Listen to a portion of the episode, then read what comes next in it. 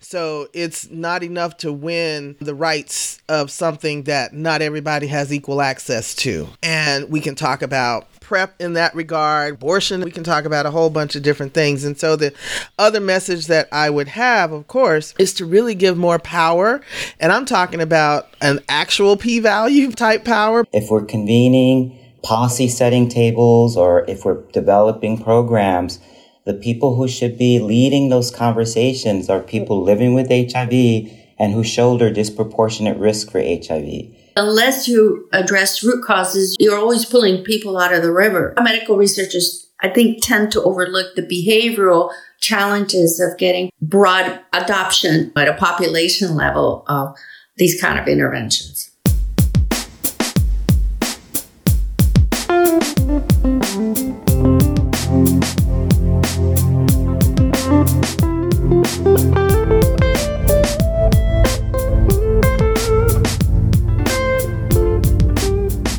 Hello and welcome. This is the July 2021 podcast of the American Journal of Public Health.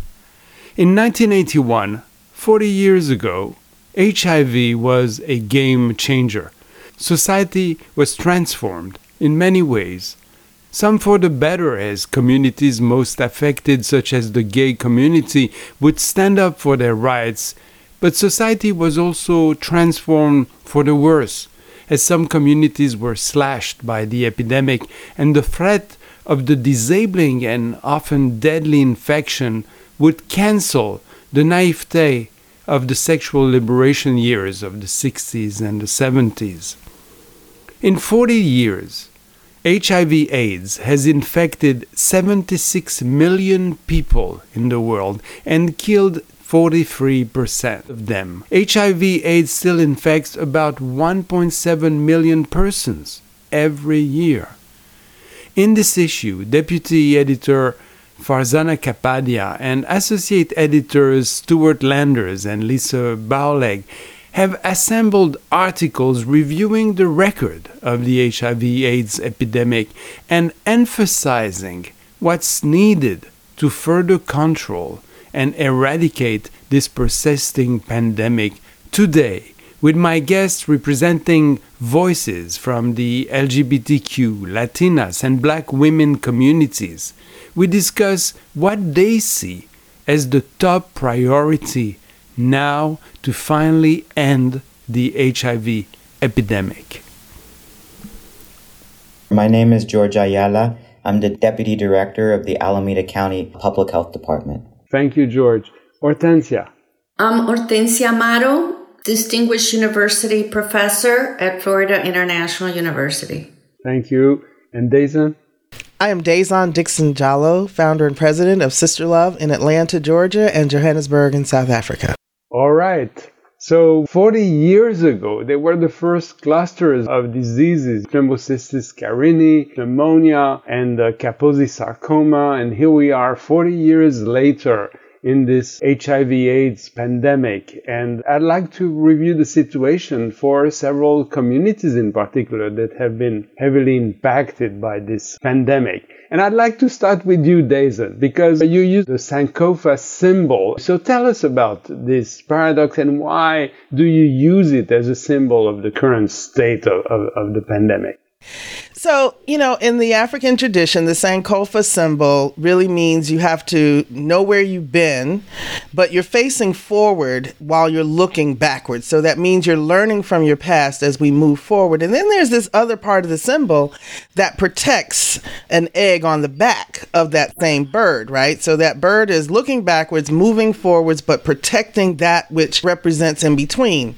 And that is how I see women, especially women of African descent cisgender women and women in all of our identities, transgender, gender nonconforming, especially those assigned female at birth, right? Is that we have been a part of this epidemic from the very beginning, whether it's been in contribution, science, in the community organizing.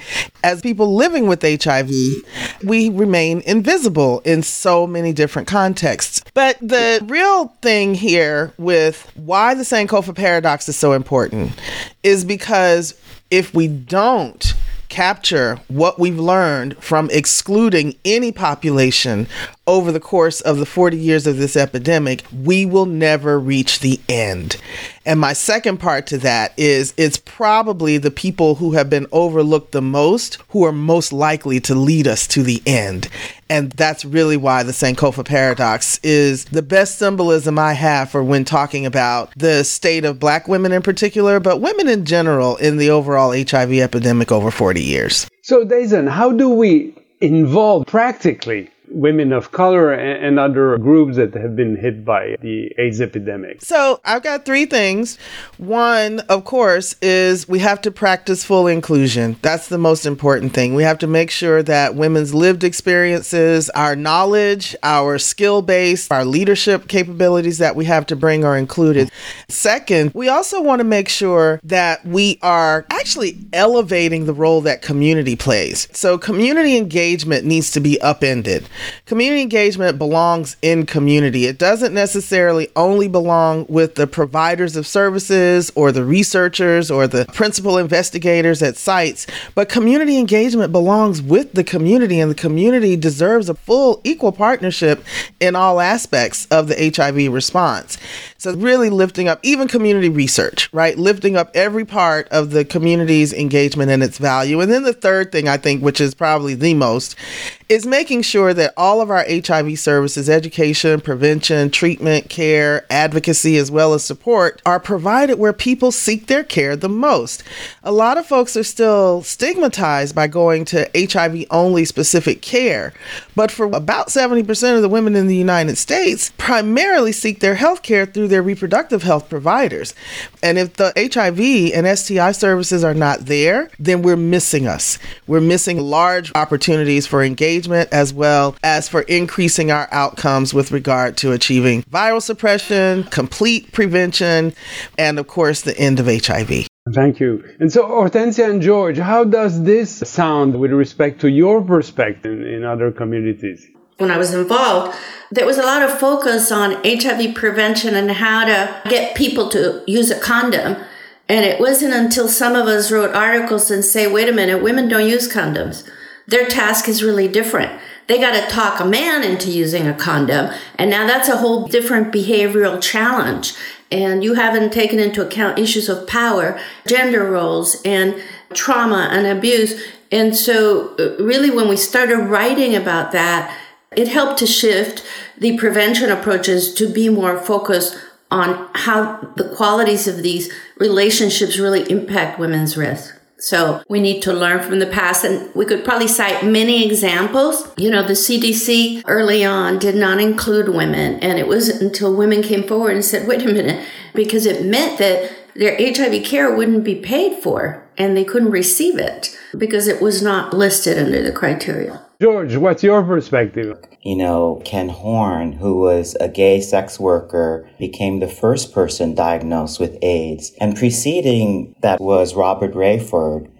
Robert was a black young man from Old North neighborhood of St. Louis. And he died of pneumonia in 1969 after enduring severe chlamydia infection and Kaposi sarcoma. Postmortem testing on Rayford's tissue samples confirmed HIV infection.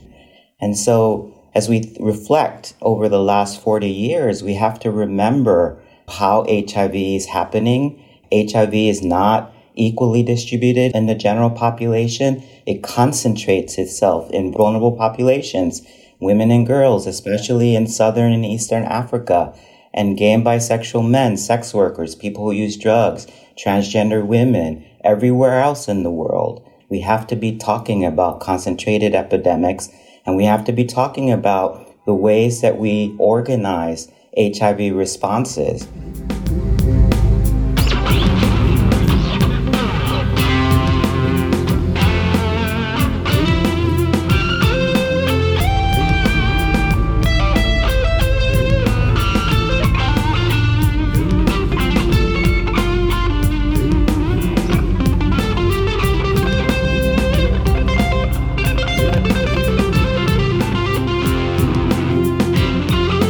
Hortensia, in your editorial, you draw a picture of the situation for Latinas lack of research, tension, access. So, why have we reached this situation for this community? Well, with Latino populations, there's just still this invisibility when it comes to HIV, but also research in general, including public health prevention. So it's very consistent about really needing to make the response specific and relevant to the populations you're trying to reach.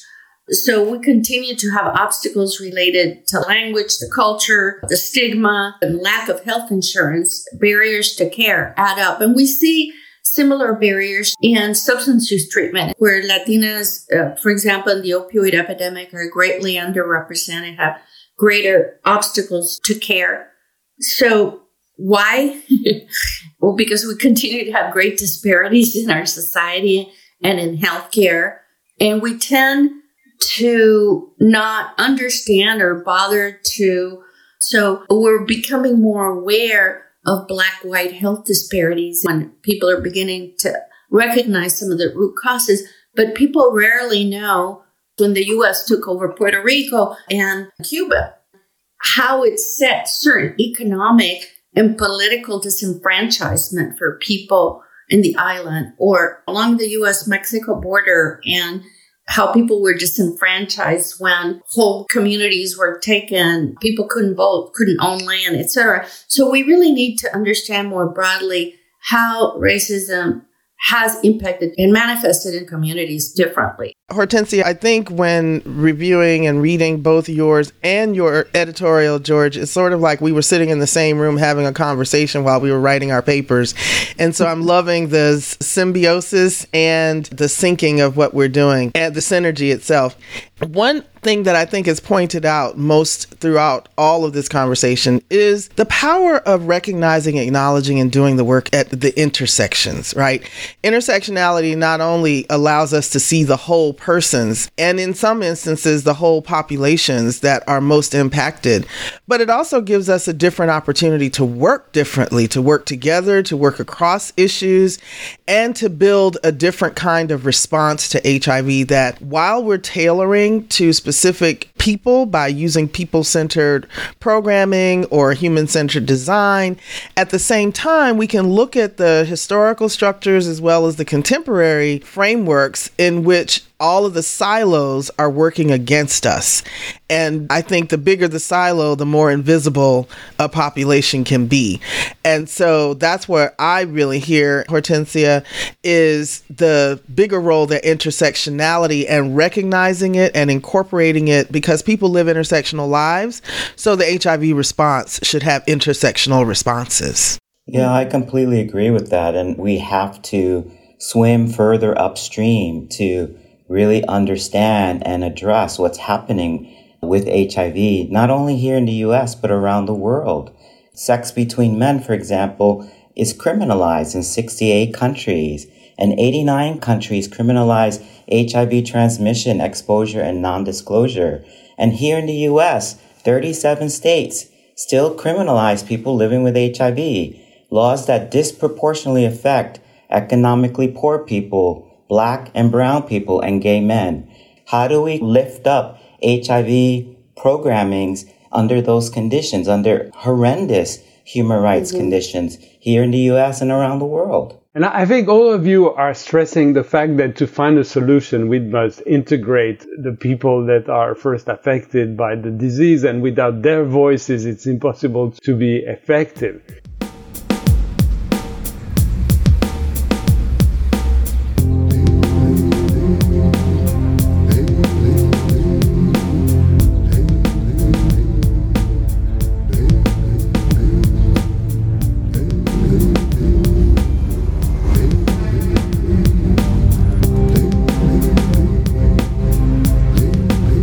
George, something you raised in your editorial. You mentioned that the advent of therapies, treatment for AIDS and HIV, which is a great achievement in itself, also tended to disenfranchise the, the communities that had been so active in taking care of their own in the 80s and 90s. Can you explain to us how can an effective therapy have paradoxically negative impact on the progression of the epidemic? You know, biomedical prevention and treatment of HIV began in 1996 with the introduction of antiretroviral medications. And although that was heralded as a hard fought win by activists, HIV responses that are singularly focused on biomedical interventions overlook persistent social drivers of HIV. And it also keeps people most affected by HIV in narrowly defined roles. For example, we think about community folks only as outreach workers or only as members of community advisory boards or only as peer educators. This is because biomedicalized HIV responses situates power with the clinician and the trained professional. As a result, community members are often the lowest paid but hardest working and the last hired and first fired. They are also the last involved in decision making, and that's what makes for entrenched power differentials between those who determine what services and programs are needed and those who use them. The HIV sector has become beholden to clinics and their funders as funding shifts away from community authored and community led responses. And ironically, access to culturally appropriate health care remains difficult for people living with and disproportionately affected by HIV, especially for gay mm-hmm. men, transgender women of color, and people of color here in the US and around the world. Last year, I interviewed Admiral Giroir, who was Assistant Secretary then and in charge of the end the HIV epidemic. And he was genuinely concerned by this issue and integrating Latinos and African Americans. So What's the recommendation to people who currently are running the End the HIV epidemic program in order to be successful? We've all implied the solution here, which is if we're convening policy setting tables or if we're developing programs, the people who should be leading those conversations are people living with HIV and who shoulder disproportionate risk for HIV. That's really quite key to me. It's not that our communities are not welcoming of biomedical interventions. We need to figure out how to weave them into the other things that our communities know how to do to take care of themselves. So for me, it's really about putting communities first. It's about taking a human rights approach to the HIV response and marrying a human rights approach to biomedical interventions and community led and community authored programs. At the beginning of the epidemic, many of us who were involved at the grassroots and onward were affected populations in one way or another. And so it was, you know, what you're talking about when I think of the work that we did with ACT UP and then women bringing their voices forward. My brother died of AIDS at 29 very early in the epidemic. So I was very aware how that affected him and all his friends. And then I worked with women who were injection drug users and sex workers. So we came with this inherent knowledge of what was needed on the ground. And then a lot of people came in as investigators in the AIDS epidemic, and that was good. We came up with important solution. But then the voice of people affected were more minimized. So what I would say to people who appoint those leaders is that they need to have those voices within the leadership. Secondly, also recognizing that biomedical interventions only get us so far. And we see that with most other diseases. And unless you address root causes, you're always pulling people out of the river. And biomedical researchers, I think, tend to overlook the behavioral challenges of getting broad adoption at a population level of these kind of interventions. So I could have easily just said ditto and hit the mute button, right? And because everything that George and Hortensia have said are you're speaking my language. And what I would add to that is a couple of things and thoughts. One, obviously supporting a rights-based approach that is justice centered. So it's not enough to win the rights of something that not everybody has equal access to, for example. And we can talk about PrEP in that regard, abortion in that regard. We can talk about a whole bunch of different things. And so the other message that I would have, of course, is to really give more power.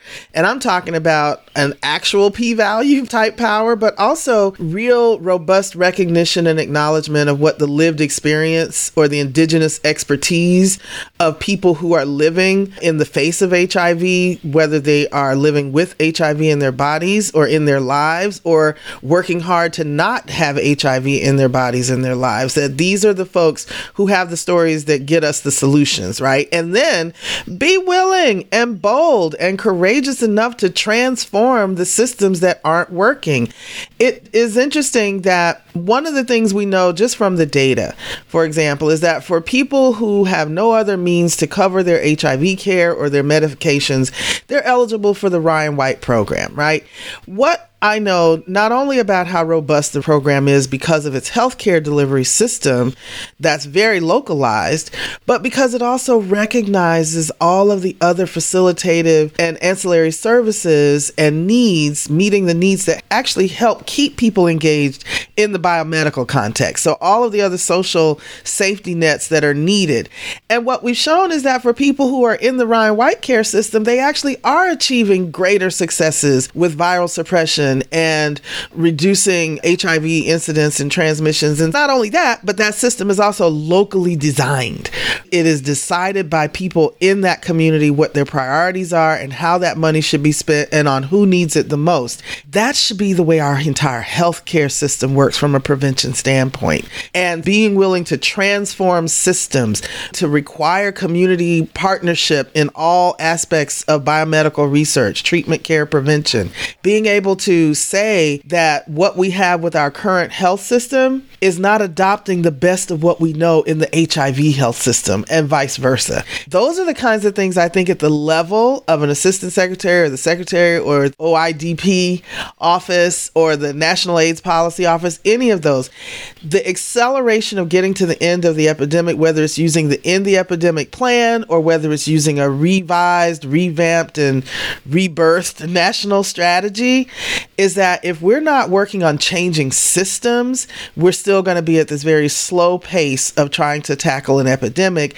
that requires rights based, people centered, human centered, and indigenous expertise design in the midst of all the other models that we have.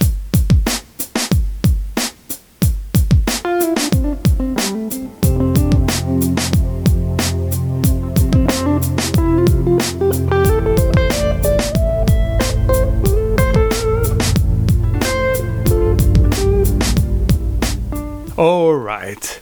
There is a clear and consistent message coming out of this conversation.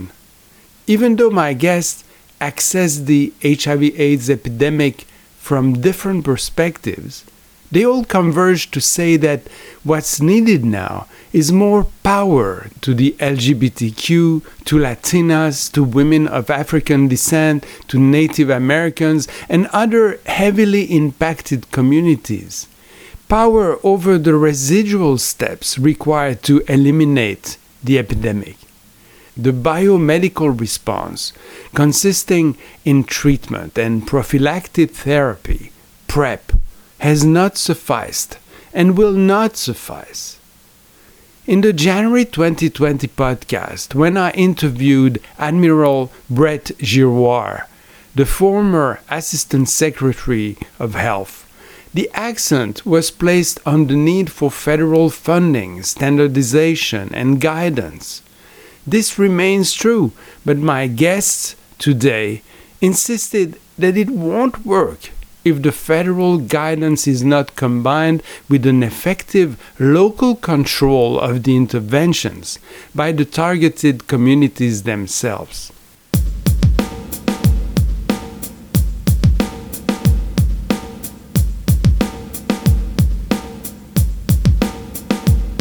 I'm grateful to all the members of the panel for taking the time to share and discuss their ideas.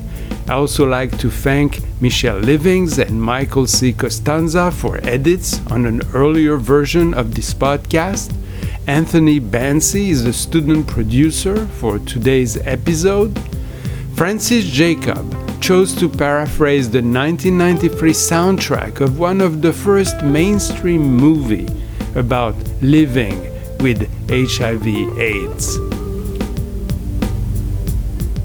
The papers discussed in this podcast are available in the journal website.